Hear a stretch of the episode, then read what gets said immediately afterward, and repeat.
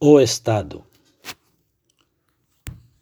As massas estão no mundo para serem dirigidas, influenciadas, representadas, organizadas, até para deixar de ser massa ou aspirar a isso.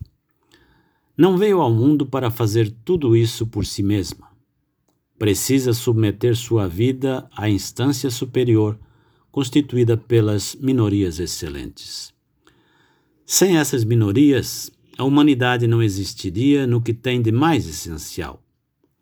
No dia em que uma autêntica filosofia voltar a imperar, voltaremos a entender que o homem é, deseje ou não, um ser constitutivamente forçado a buscar uma instância superior. Para que a filosofia impere, não é necessário que os filósofos imperem, como Platão quis primeiro, nem mesmo que os imperadores filosofem, como quis mais modestamente depois. Ambas as coisas, a rigor, são funestas.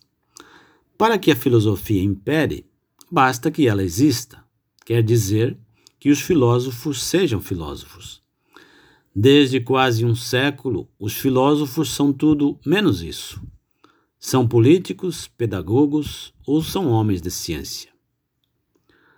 A massa pretender atuar por si mesma é, portanto, rebelar-se contra seu próprio destino. Quando a massa atua por si mesma, só o faz de uma maneira: lincha.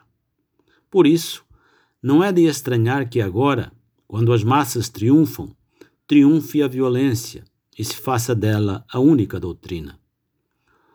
Hoje, a violência já é a retórica do tempo.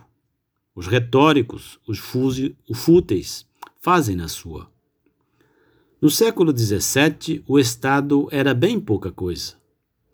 Com o surgimento do capitalismo e suas organizações industriais, onde a técnica triunfa pela primeira vez, a nova técnica racionalizada se produziu o primeiro crescimento de sociedade e surgiu a nova classe social, mais poderosa em número e em potência que as pré-existentes.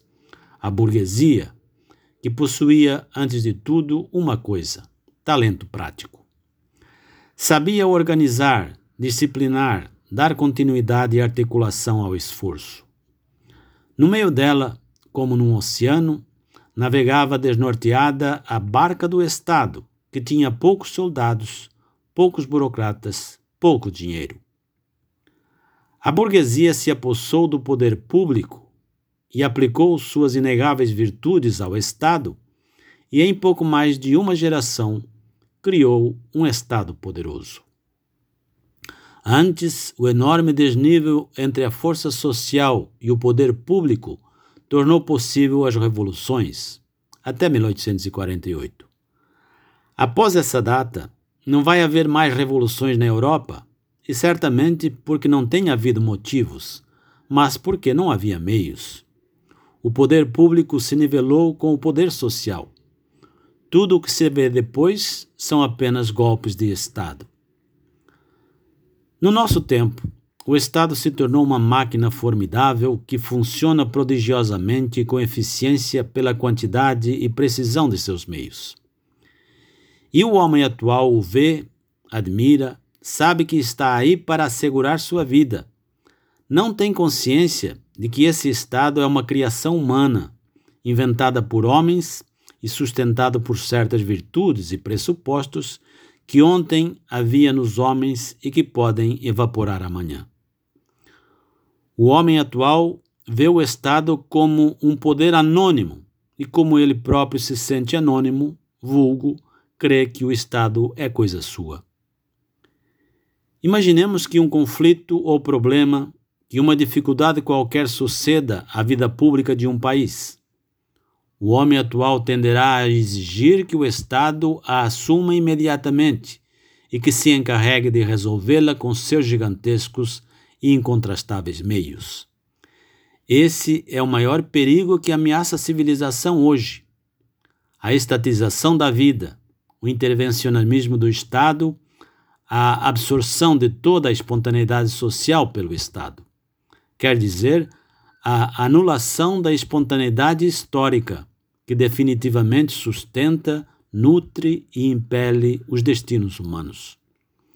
Quando a massa sofre alguma adversidade ou simplesmente de algum forte apetite, é uma grande tentação para ela essa possibilidade permanente e segura de conseguir tudo, sem esforço, luta, dúvida nem risco, simplesmente acionando a mola e fazendo funcionar a máquina extraordinária. Porque o homem moderno crê que de fato ele seja o Estado. Mas o Estado e o indivíduo só coincidem no fato de ambos serem anônimos. O resultado disso será fatal. A espontaneidade social terminará frequentemente violentada pela intervenção do Estado. A sociedade terá que viver para o Estado, o homem para a máquina do governo. E, por não passar, afinal, de uma máquina cuja existência e manutenção dependem da vitalidade circundante que a mantém, o Estado, depois de sugar o tutano da sociedade, ficará tísico, esquelético, morto dessa morte enferrujada da máquina, muito mais cadavérica que a do organismo vivo. Esse é o processo paradoxal e trágico do estatismo. A sociedade cria o Estado como um utensílio para viver melhor. Logo, o Estado se sobrepõe e a sociedade tem de começar a viver para o Estado. Contudo, ao fim e ao cabo, o Estado ainda se compõe de homens daquela sociedade. Mas eles logo começam a não bastar para sustentar o Estado e se torna preciso chamar estrangeiros. Os estrangeiros tomam posse do Estado, e o resto da sociedade, do povo inicial, tem que viver escravo deles, de gente com a qual não tem nada a ver. O intervencionismo do Estado leva a isso. O povo se converte em carne e massa que alimenta esse mero artefato que é o Estado. O esqueleto come a própria carne em torno de si. O andaime se faz proprietário e inquilino da casa.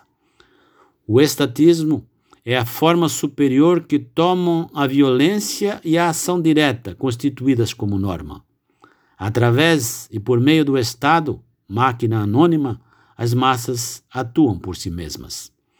Sob o império das massas, é temeroso que o Estado se encarregue de esmagar a independência do indivíduo, do grupo, e assim esmagar o futuro definitivamente.